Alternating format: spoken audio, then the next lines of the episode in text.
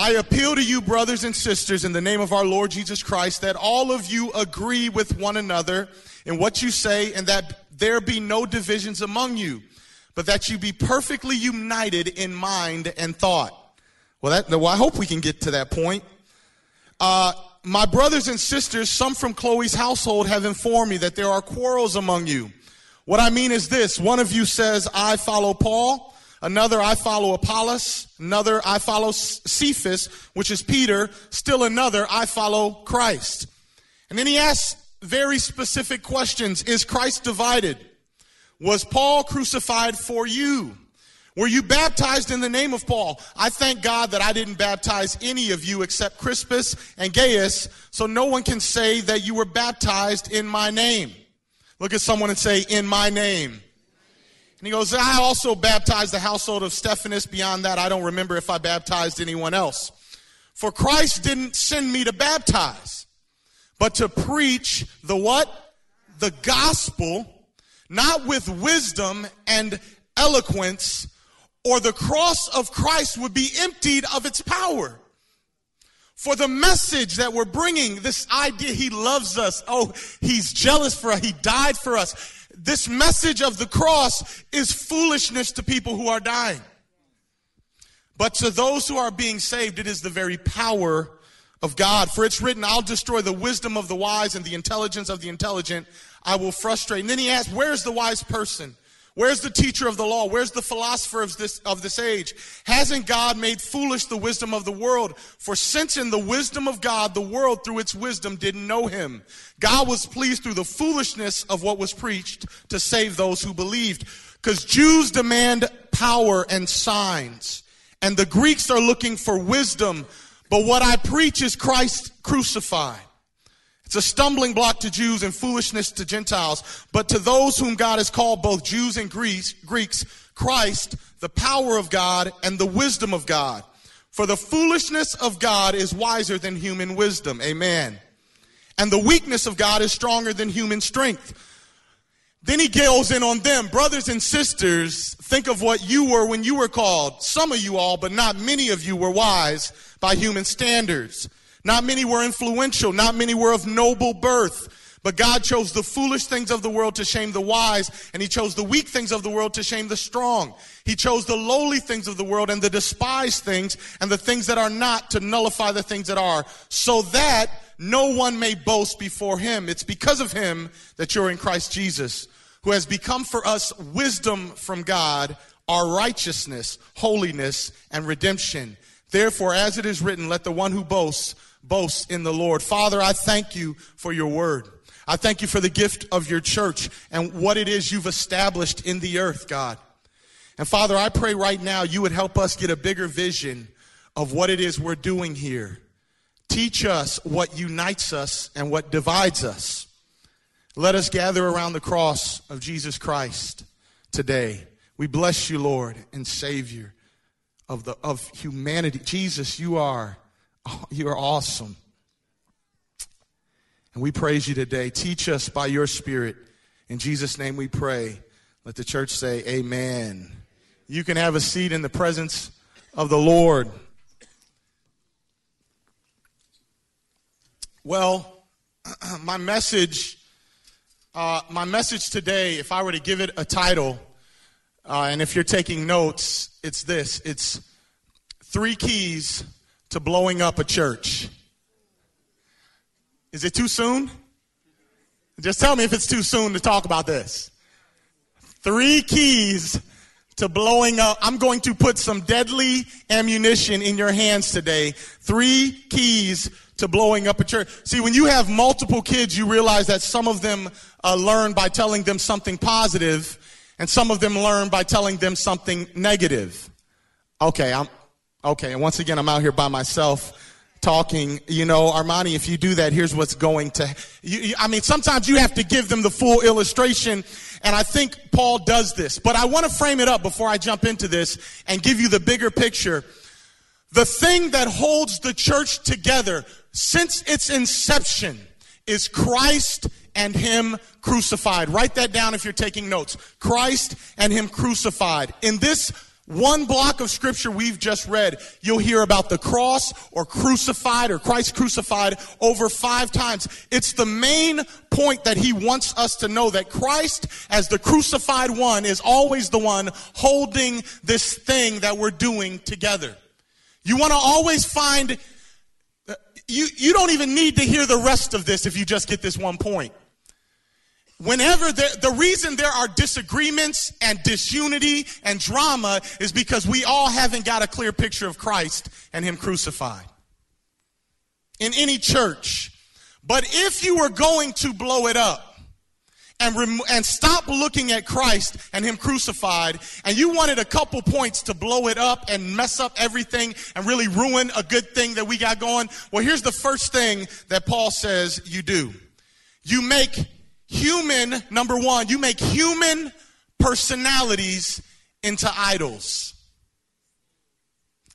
You make human personalities into idols. Verse 12, I belong to Paul, and I belong to Apollos, and I belong to Cephas or Peter, and I, you know, not me. I don't belong to any of them. I'm actually with the Lord. Isn't that, this is how some of us see when you really think about it. Paul, when you stand up and you say, I belong to Paul, you're saying, I was there when the church started.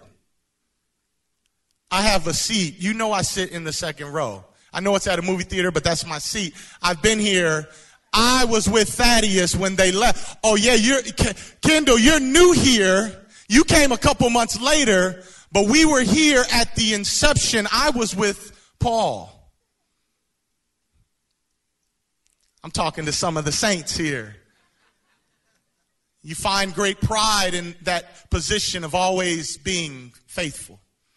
But then someone else comes along and they say, "Well, I'm not of Paul. I am of Apollos." And you can read about it later in, in uh, later on in Acts, Acts chapter 18, I believe. Apollos, he was from Alexandria, and, and where where that was, the there was eloquence of speech, and the Bible declares about Apollos. They said he was powerful in word and in speech. This guy could rile up a crowd. It didn't matter where he went. Even when his doctrine was a little bit off, people still got excited. Why? Who's coming to preach today? I am of the great speaker Apollos. You know, I, I, I, I subscribe to Bishop T.D. Jakes. And I, I'm, I'm following this one, and I'm following, we all have those people that are great speakers. I follow Paul. No, I follow Apollo. Well, not me, I follow Peter. You know, one of Jesus's big three. Doctrine is real important to me. I'm very spiritual minded. I'm with, I'm with the originators of the whole movement. I'm something beyond. You, do you realize how much we start gravitating, gravitating towards personalities? Do you realize how easy it is to make a personality into an idol into our lives? And we can tell that in Corinth, some of it might have been connected to the person who baptized them or how they came in the church. I don't know. You know, when we came out of paganism or Judaism, all of these, we always function like that. I, I am with Greg. I'm with Bill. I'm with Pastor Thad. I'm with the worship team. We love building up these personalities. And the way you answer that the way Paul answered that is by asking a simple question Was I crucified for you? See, that's how you destroy all the disunity over. I, I, I, hope this thing just builds and God does an amazing thing. But I will always say to you, what, don't look at me. Was I baptized for any of y'all? I wouldn't die for none of y'all, except for you, Joe. Except for you. Caleb's out. Sorry, bro. I'd be like, throw me your wallet. Come on, man. No, no preacher, no personality, no singer, no worship leader will ever die for you. Jesus is the king.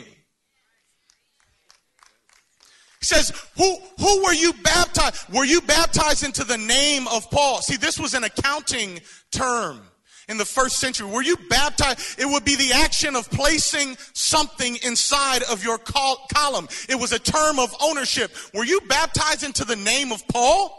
Like, I, do I now own you? See, because when you're baptized into the name of something, you belong to the person in whose name you've been baptized in. That's why that is the significance of our Christian baptism because when you're not just outwardly expressing this change that has happened, you are now declaring to the world, I was bought at a very expensive price. And no longer am I my own. That's a very hard, even when we sing these songs, more than anything. I don't know how true that is at all. You know what I'm saying? I mean, really? Really? You love Jesus more than anything? Really? Come on. All right, I'm just, I'm yelling at you. I'm sorry. Maybe that's me. I mean, I think that's how, whenever I'm singing those songs, I think, I'm like, I, I'm trying. I'm, can I just be honest with the saints? Love you more than anything. I, I'm trying, right? But the Bible says that you were bought at a price. Your life is not your own. Touch someone and say, It's not your own. See, you were you you weren't baptized into the name of Paul or Thaddeus or this or that. That you were baptized into Christ. And he's trying to warn us that it's very easy to build an idolatrous regard towards people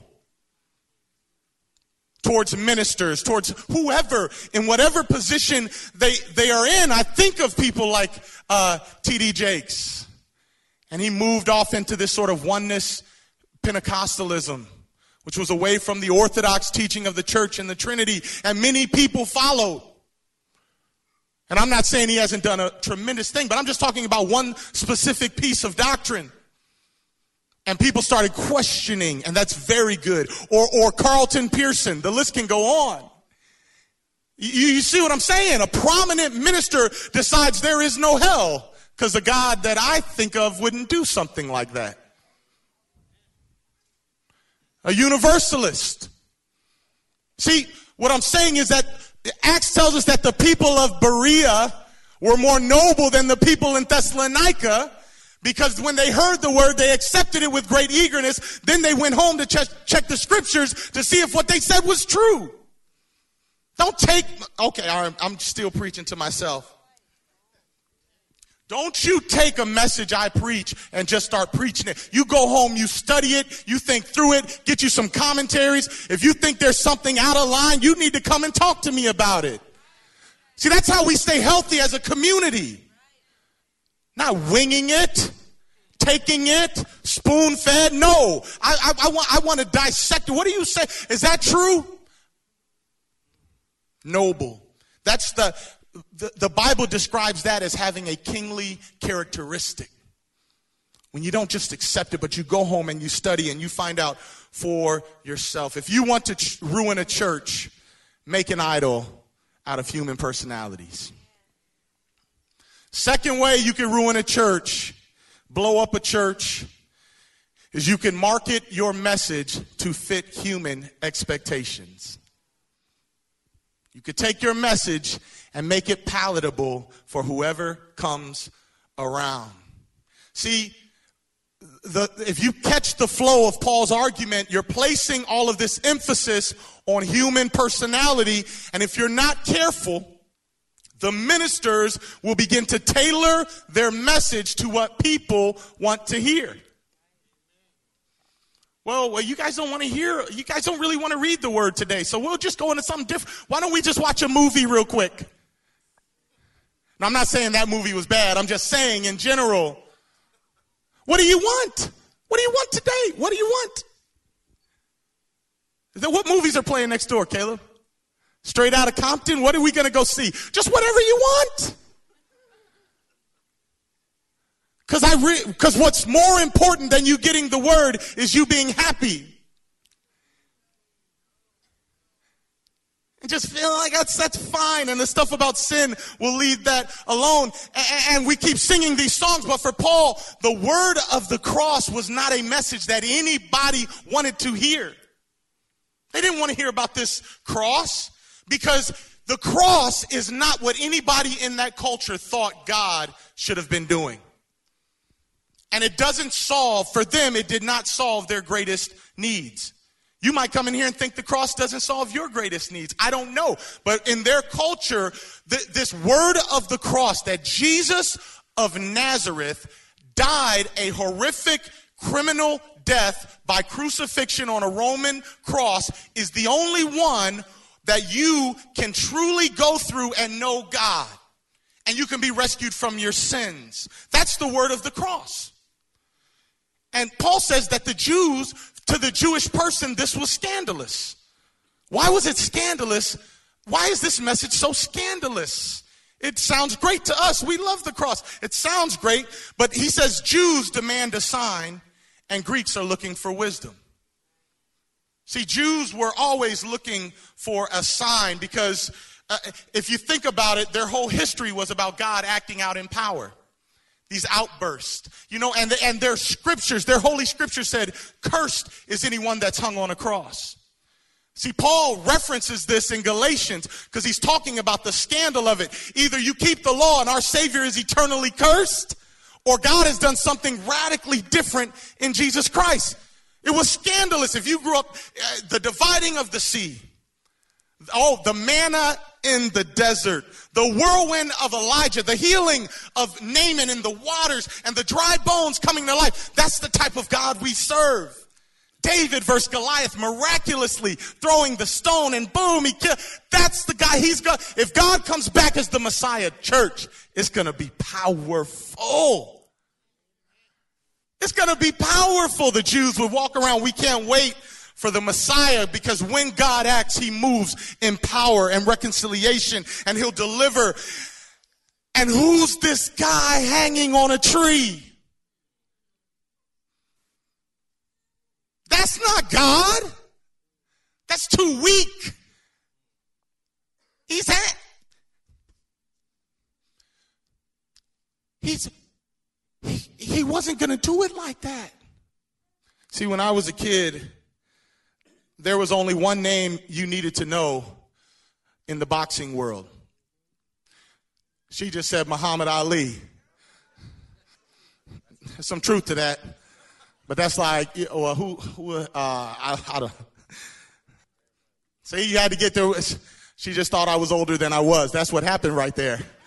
That's fine. That's fine. I can't win. Mike Tyson.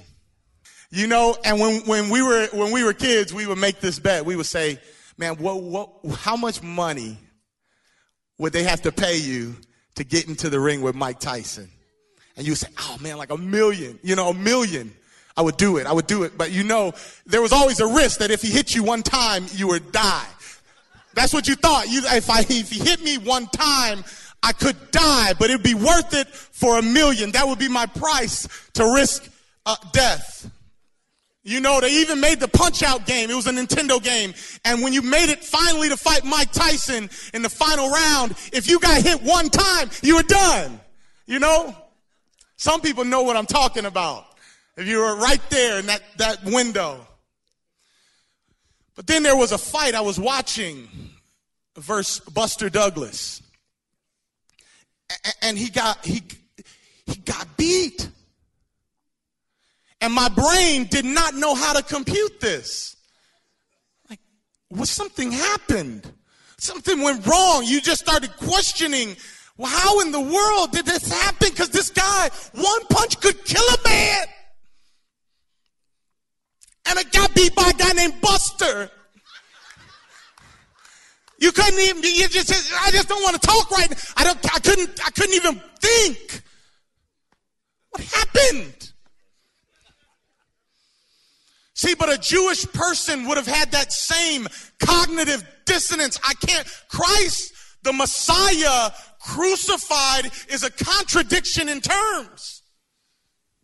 Christ is the name, it's the term for Messiah. Jesus, the Christ, the Messiah, God's appointed coming, reigning king in power does not fit with crucifixion. This is scandalous. This is utter nonsense. It's foolish. Paul, stop your preaching because this is just nonsense. Look at someone say, it's just nonsense. See, now, Paul doesn't leave him on the cross there, he assumes the resurrection. We'll get into that later on in chapter 15, but think of Christ who has been crucified already. Now, listen, I want everybody to hear what I'm going to say right now. He, he's already been crucified, and he remains in that character even as he is risen at the right hand of the Father. He has marks in his hands and a hole in his side for all eternity the only bodily reminder that we will have of the pain in this life, in the world to come, are laying on our Savior. Forever, we will know that the only way to get through God is through a crucified Jew. If you, you can go down thousands, ten thousands, a hundred thousand years off into eternity, you will still see the marks in his hands of our sinfulness and the weight that was on him. And a Jewish person says, Forever I will see a crucified. That's not the character of the God that I know. That's too weak. Look at someone and say, It's too weak. And then the Greek person comes along and say, You know, it's just not wise enough. Because for, for the Greek, wisdom was the coherence, what's reasonable, what would elevate our thoughts and our minds and our rhetoric and our wisdom. And, and there was an idea in early Greek thought that God was something other, that he was beyond them. He was out, eh, you know, and a true God was a type of God that had no feeling whatsoever. He's outside of this. Uh, a guy named Plutarch said God had to be utterly remote and removed from the action of people. He's other. The Gnostic God is, he's free from this sinfulness of this matter that we live in. But Paul begins to preach about a God who became flesh and enters into humanity. Scandalous. Foolishness. The Son of God came into the world like us to save us? Foolish, foolishness. The Jew would say, This is scandalous. And the Greek would say, This is foolishness. And the Jew would say, No, there's no power in a cross. And the Greek would say, There's no wisdom in that. The Jew says, That is so weak. And the Greek said, That's just madness. And the Jew says, There's no power in that. And the Greek says, There's no class in that. This is just does not fit my expectations of what I thought God would be. See, the essence of idolatry is this whenever we think God is not doing things the way we think He ought to do it. See, and what we end up with is not God as He is, but our own conception that we've made Him out to be. How many people, I, when we're worshiping, I want to worship God as He really is in and of Himself, and not the idea of God that I've made Him to be. You can't worship him without the spirit and the truthfulness of who he is. See, this is our culture, and if we're not careful, we will fall right into this trap because we are seeking a God as the way we want him to be. I can't imagine. See, this is where we really, church, this is how you can fall off into some weird doctrines. Well, I don't believe a God would send people to hell. I don't want him to. I don't, I hope, I don't know. But I need to approach him as he is, not how I want him to be. Jews demand a sign, Greeks look for wisdom, but we preach Christ crucified, which is a stumbling block to Jews and foolishness to Gentiles. But to those whom God has called, both Jews and Greeks, the power of God and the wisdom of God. So if you want to ruin your church, buy into human personalities, pick a message that, that really fits the expectations of people, exactly what they want. And then the last way to ruin a church is this you have to insist on receiving only the finest people in your congregation. That has to be the goal. Only the finest. See, if you think that this message that you can only know God through a crucified Messiah or crucified Jew, and you can only be rescued from eternal death through him, I want you all to watch the next point. If you think the message is foolish, wait till you look at the congregation. If, let me say that again. If you think the message is crazy, wait until you look at the people in this church. Look at someone and say, He's talking about you.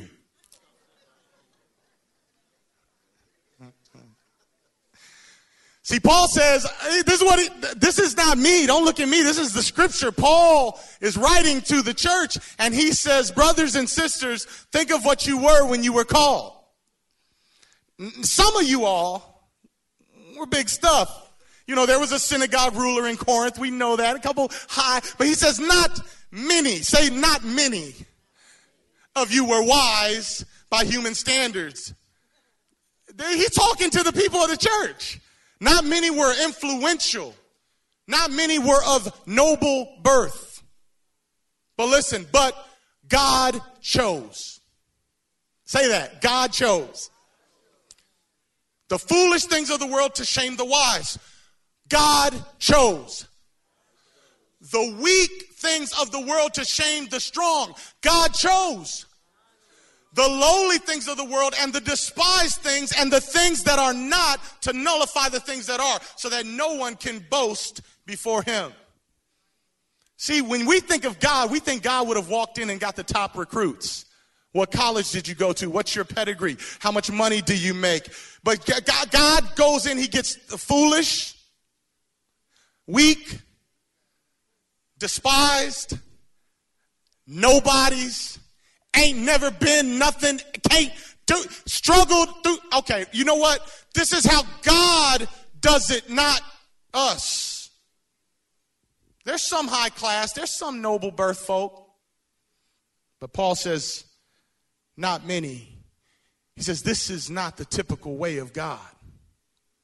So, right when you're sitting next to somebody, you say, they are so messed up. Just know that God chose them. Celsus, commenting in the first century, second century on the church, he says this. He said, You have a bunch of scum. Far from us, say the Christians, be any man possessed of any culture or wisdom or judgment.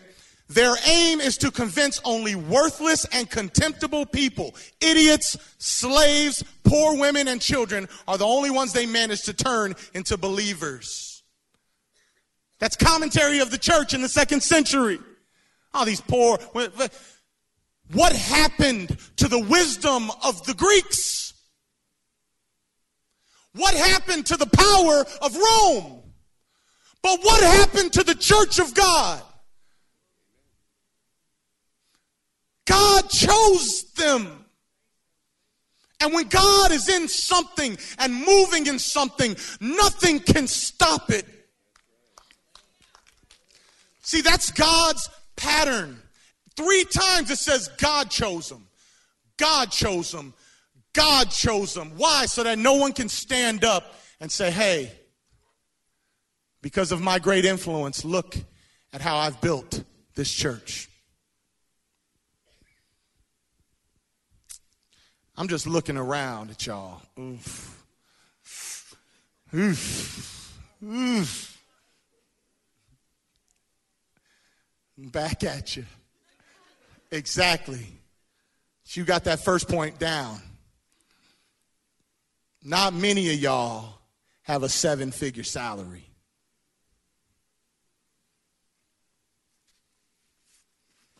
And not many of you all have the last name of Rockefeller or Gates or Kennedy's, or maybe you just don't have the right pedigree. And not many of you all have your problems figured out. Just messed up. But God chose you.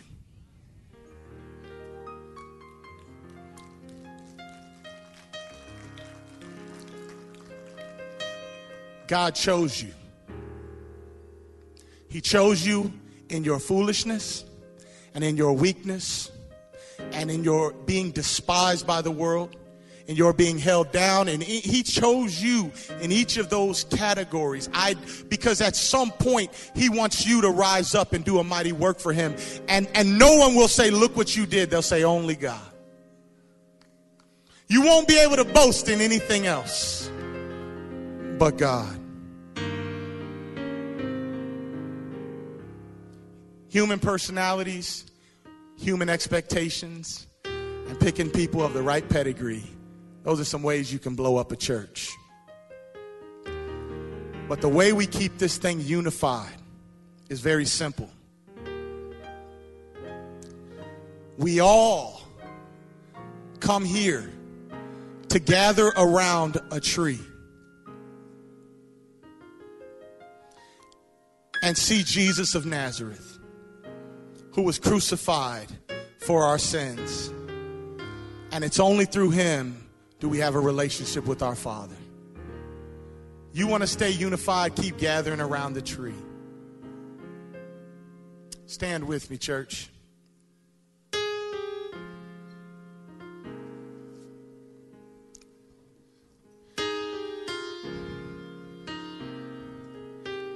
We must always preach Christ and Him crucified. It's a stumbling block to Jews and foolishness to Gentiles. But to those whom God has called, has God called you today?